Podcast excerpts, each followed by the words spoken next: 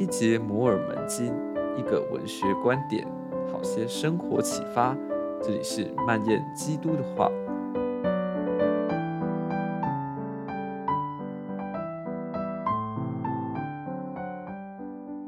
然后今天摩西亚书我们要把它进入尾声了。好，那摩西亚书的后面，我觉得很高潮的一个就是小阿玛的归信。好像这个小阿玛的归信也呃。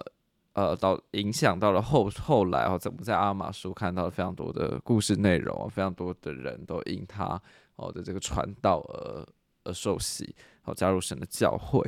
哦，不过比起小阿玛的归信，其实我个人更喜欢老阿玛的归信呢。好，因为呃，对我来说，可能老阿玛的归信比较好让我带路。好，小阿玛的归信是很精彩，是比较强调那个一百八十度的转变，从一个罪大恶极变成一个就是最成功的传教士。好，就是那个那个转变有点太太快了，就是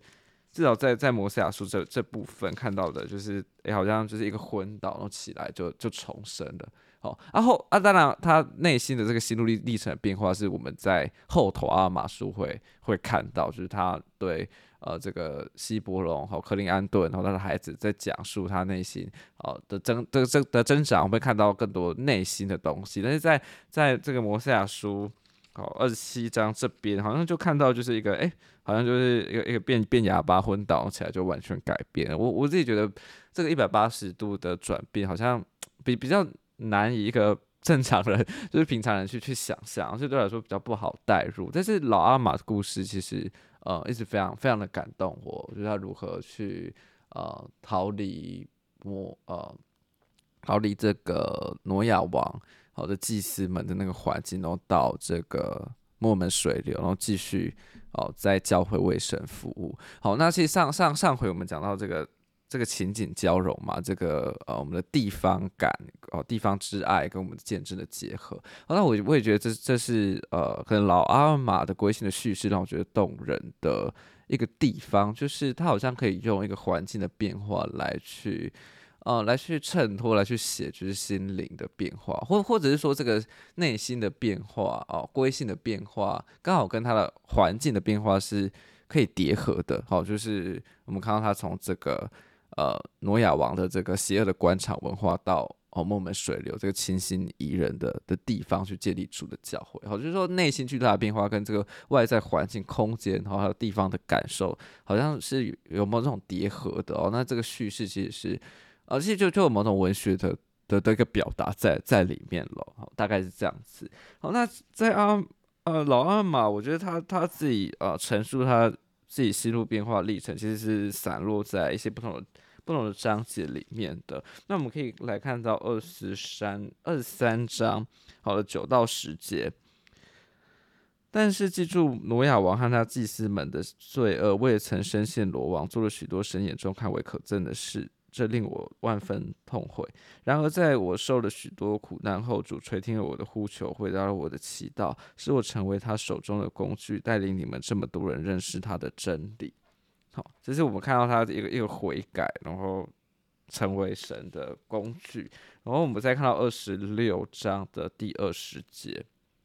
好，他说：“你是我的仆人，我与你立约，你必得到永生。你要侍奉我，奉我的名出去，并要聚集我的羊。”好，这个是神在对阿玛说话。好，所以在阿玛的故事，我觉得在老阿玛那边，我觉得比起小阿玛，我们更能看到一个，就是一个人他的变化的过程吧，就是他怎么样。发挥信心，对阿宾那代的信心，然后去行动，然后逃离某个环境到一个新的环境，然后他他自己表达的呃痛悔，然后到受洗与神立约，呃好，就是我觉得在老阿玛那边，我我们比较可以清楚的看到一个所谓福音的原则吧，就是福音的原则和教义，信心悔改洗礼圣灵恩赐持守到底，好这样的一个。一个过程，好，那这个是我们每一个人的归信都都一定有的过程，好，就归信的故事可以千千百百种啊，就是每个人都是透过对主耶稣基督的信心悔改，然后洗礼，接受圣灵的恩赐和好和与他立约持守到底，好，这样子的一个过程哦，啊，我觉得呃读到他的故事，其实应该是要联想到我们自己的故事的，好，那呃老二马呃影响，好，后来小二马归信，那些同时也是。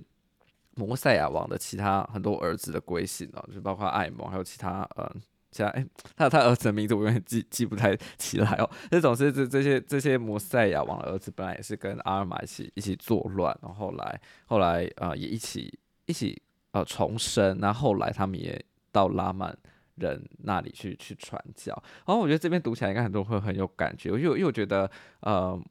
摩赛亚书后半就是这个小阿尔玛和这个摩赛亚王的儿子归信，我觉得写的是一个福音二代、福音新生代的归信呢。哦，可能呃，我们在我们我们台湾其实，在教会的历史还没有那么长，大部分成员都是第一代或第二代的嘛，不是第三代，其实其实非常少哦。好，那我觉得读起来可能他们的故事会有感，就是说我们其实也常常看到，就是教会的领袖可能。呃，孩子不是很积极，然后只是呃，父母很忠心，的孩子很叛逆，然后类似的故事其实是常常发生。好，但是但是我觉得在这边我们看到，就是福音的第一代啊，老阿尔玛摩赛亚王，好到第二代他们的叛逆，然后到最终的归信，我觉得这应该是可以带给蛮多人一个一个一个希望和和安慰的。好，那我也觉得这个整个摩赛亚书在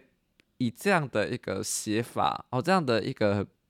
状态结局好来结束是一个很好的，好在结构上其实有个呼应啦，就是它其实是一个整个摩赛亚书，它其实是一个大团圆的写作。我觉得稍稍早前几集我们有讲到摩赛亚书的一个民族的分裂和重聚，然后从摩赛亚那边又拉出就是呃临海那边，然后还有到阿尔玛那边，就是整个民族的。纷争分裂，然后到最后，哦，大家又回归成为摩西亚王的人民。好，这个整个民族的分裂到大团圆。那其实，在写完这个民族的大叙事以后，他马上呃，经文又在交代什么？一个家庭的叙事，就是